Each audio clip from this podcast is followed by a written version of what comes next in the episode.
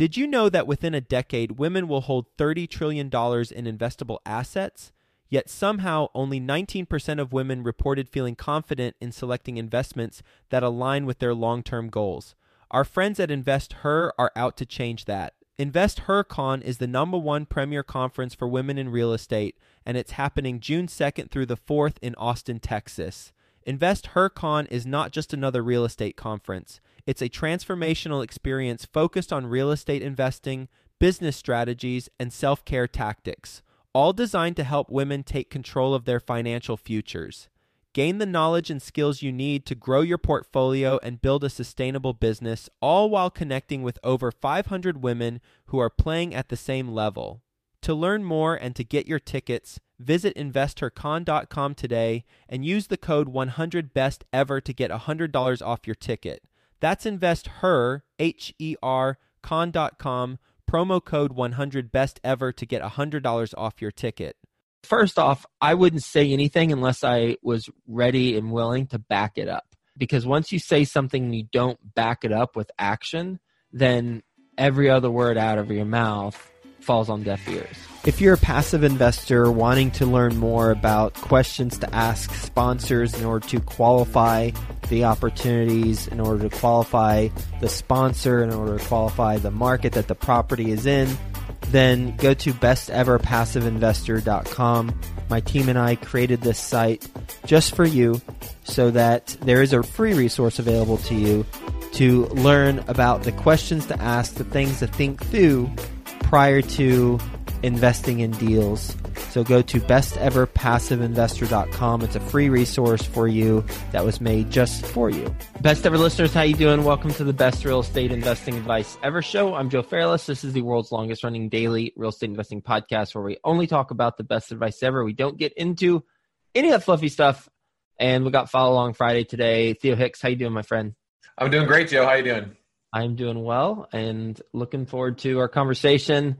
Follow along Friday as a refresher, best ever listeners. It's stuff that we have learned throughout the previous week. And today in particular, I've taken three lessons I learned from the interviews I did last week. I did seven or eight interviews last week for this podcast.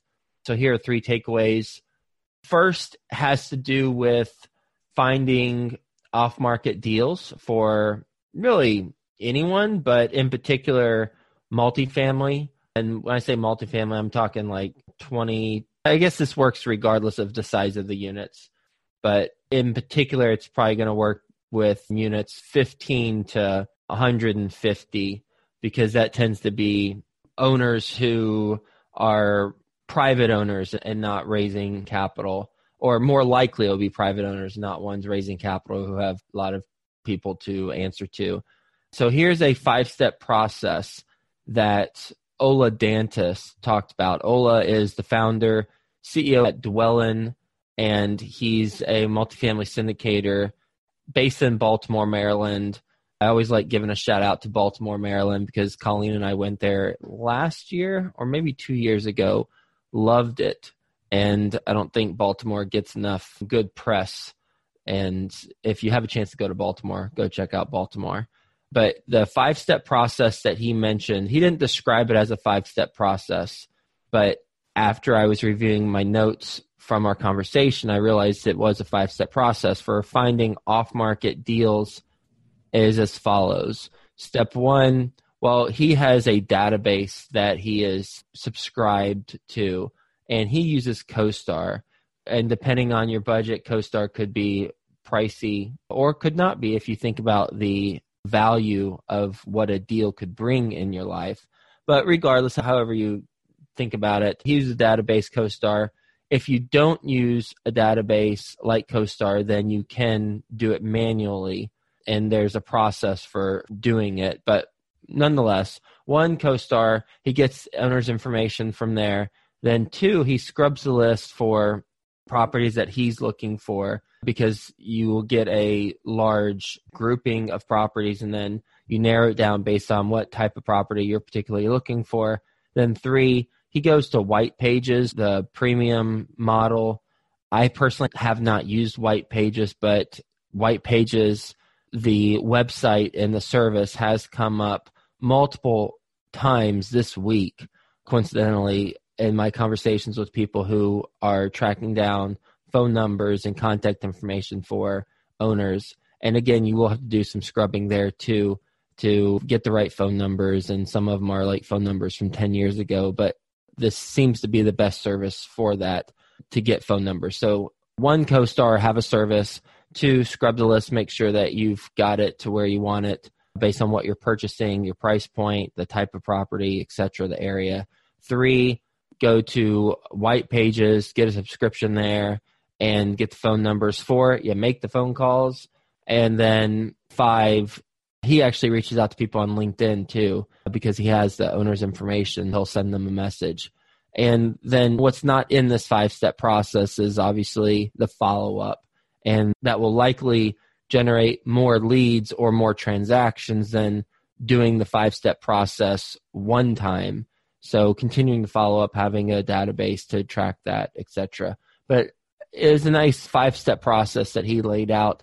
And I wanted to share that for anyone who's having a challenging time finding deals, well, here's a five step process for you to go undertake. Yeah, and, and step two, scrubbing the list, kind of something that's important for really no matter what type of lead generation strategy you're pursuing.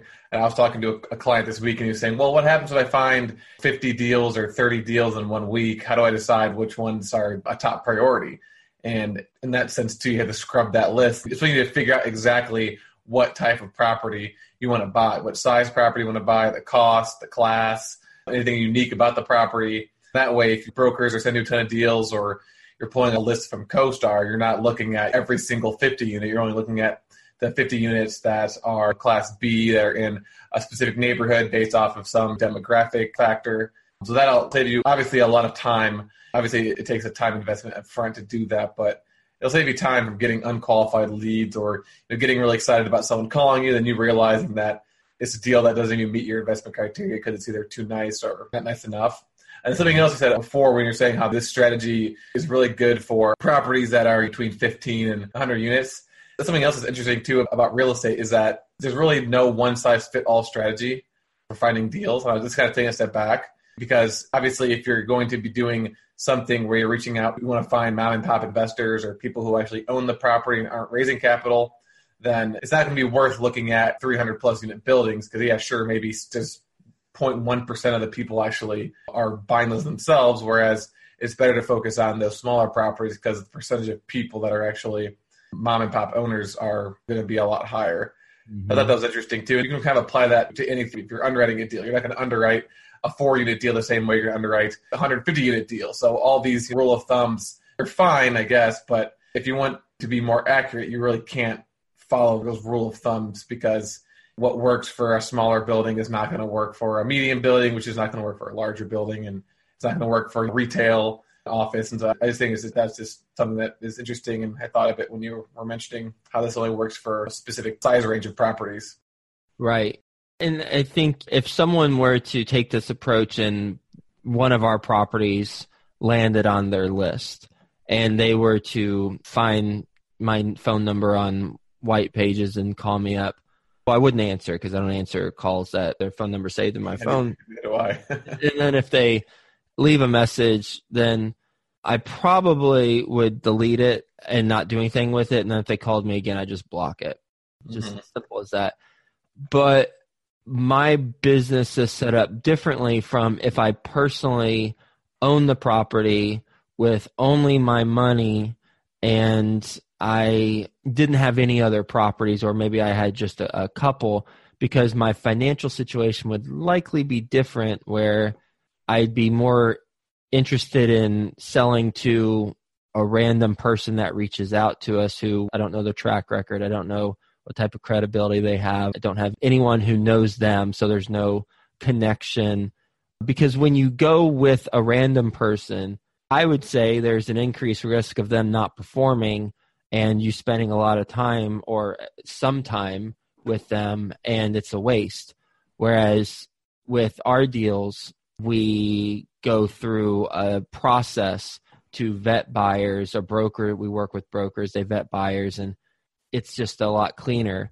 we do have groups who reach out to us via email. Hey, we're so and so, and they look to be qualified, but then 99 out of 100 times, nothing happens mm-hmm. as a result of it. And it's just a waste of everyone's time. So, a group like ours is very unlikely to respond to these types of messages. But if you reach an owner who owns 150 unit and maybe they're looking to sell this largest property they have in their personal portfolio because they're getting up there in age or they are just done with it or something, you might hit them at the right time. And the best thing that could happen if someone reaches out to someone on my team is we happen to be selling at that moment in time. And then all we're going to do is send them to our broker.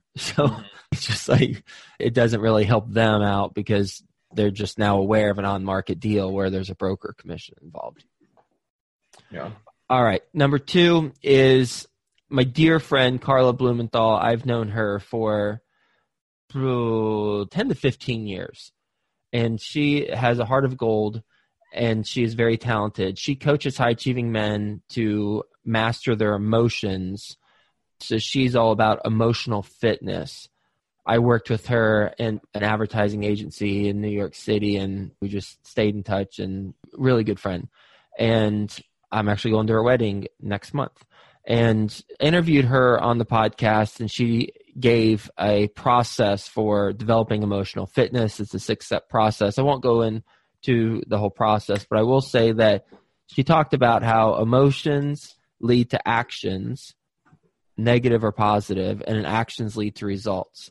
And it's something that Tony Robbins talks about, and it's something that it is important enough to reinforce on this show, thinking about where our emotional home is. So, where do we spend most of the time emotionally? And a good analogy is when you see on the news, which I don't watch the news, but if you read on a blog or whatever, that there's a hurricane that hits an area over and over and over again, or some natural disaster that hits an area over and over and over again, a lot of people wonder why the hell do people keep moving back to that same area when they know it's highly likely there's going to be some natural disaster that will hit it again since it has hit it many, many other times.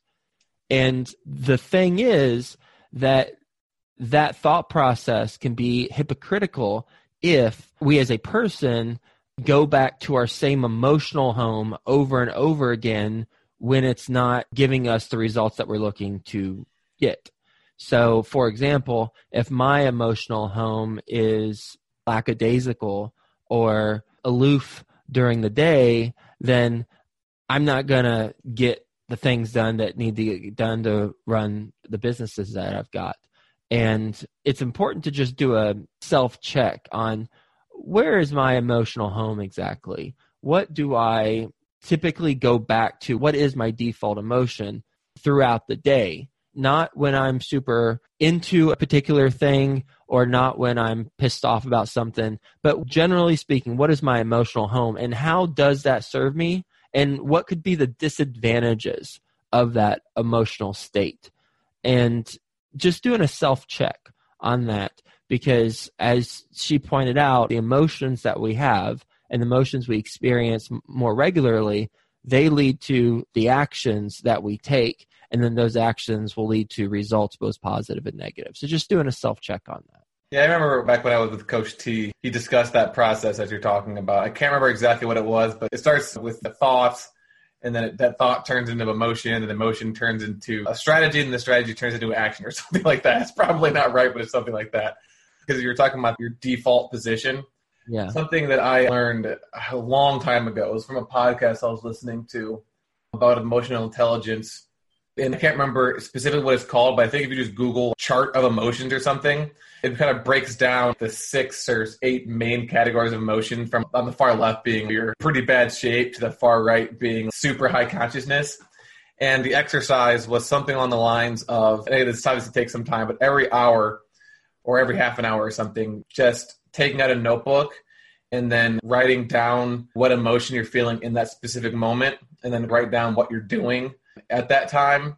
And uh, what else was it? I think it was those two things and kind of just like write about how you feel and just do that every hour for like a week. And that's one way to figure out where you're spending most of your time at. Now, as you mentioned, Joe, you might have something going on that week that might necessarily make you not in your default or your base position or your home position. But it just gives you an idea of what emotional state you're spending most of your time in. So obviously, if you look at that after a week and realize that you're awake for 16 hours and eight of those hours you're on the far left of that emotional chart, then you probably reevaluate what you're doing. Whereas if you're realizing, hey, like when I'm doing this specific task, I'm always further to the right on that chart, maybe you could do more of that depending on what that is. Again, I can't remember exactly what exercise is called or how to find it, but it's basically it's a chart. It'll have like at the top like depressed or angry, content, happy, and ecstatic, or something like that, and it has other emotional words below each of those uh, categories. Thank you for that. Yeah, I just did a, a quick Google search. I searched for a chart of emotions, and there's all sorts of images that come up that will give you a chart. I don't know if the exact one that you're describing. Looks like the seven main ones that they have is happy, surprised, bad, fearful, angry, disgusted, and sad. And then they've got subsets of each of those seven. Yeah. And that is a print worthy chart so thank you. I will be printing it out. I'm gonna put it on my wall and see what I want to do with it. But I recognize there's a lot of value there, and I'm gonna immerse myself with that. And really, I think what I'm gonna do is I'm gonna look at the happy, interesting. So there's only one, maybe two positive ones here: happy and surprised. The others are bad, fearful, angry, disgusted. And Actually, I don't know if I'm gonna print this one out. I find a different one. I think I'll print a different one. a different one. like, wait a second. It's all mostly negative. Uh, but I think it's being intentional about trying to experience certain empowering emotions throughout the day.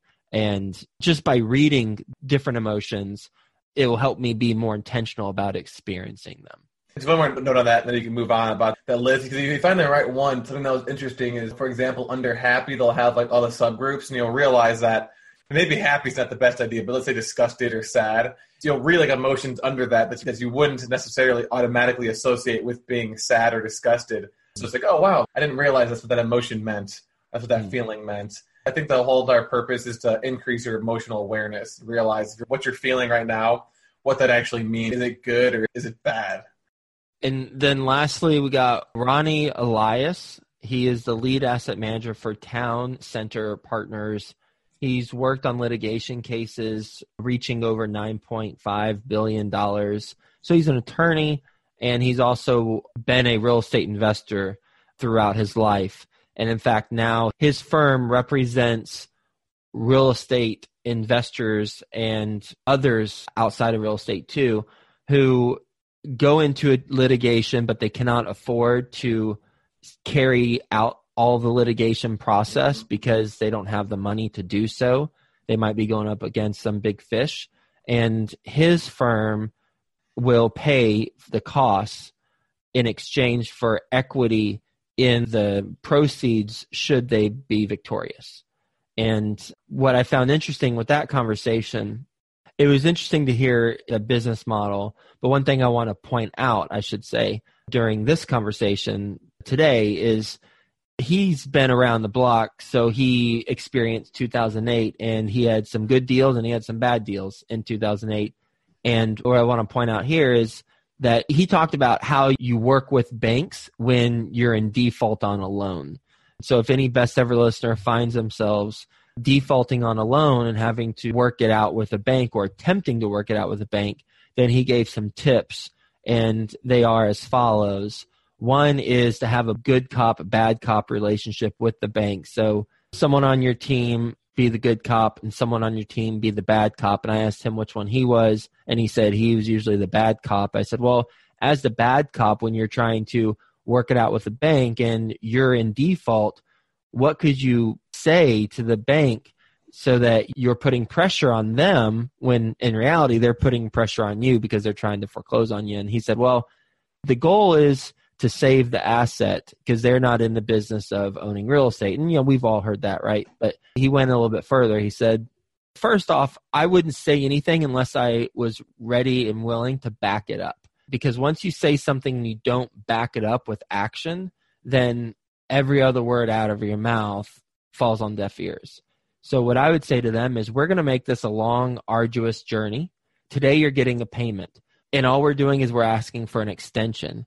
But right now, if you're unhappy with whatever the amount is they're getting, $100,000 a month or $10,000 a month, whatever the payment is, if you're unhappy with $10,000 a month because I'm not making the full payment, then imagine how it's going to feel when we're not paying you anything. And imagine what it's going to be like when you have to go through this whole process with us because we're going to make it a very long process. So he would put pressure on him that way. And then the good cop, usually he said his attorney, would be more solution oriented. Well, not that he wasn't being solution oriented, but he would add a ray of sunshine to it.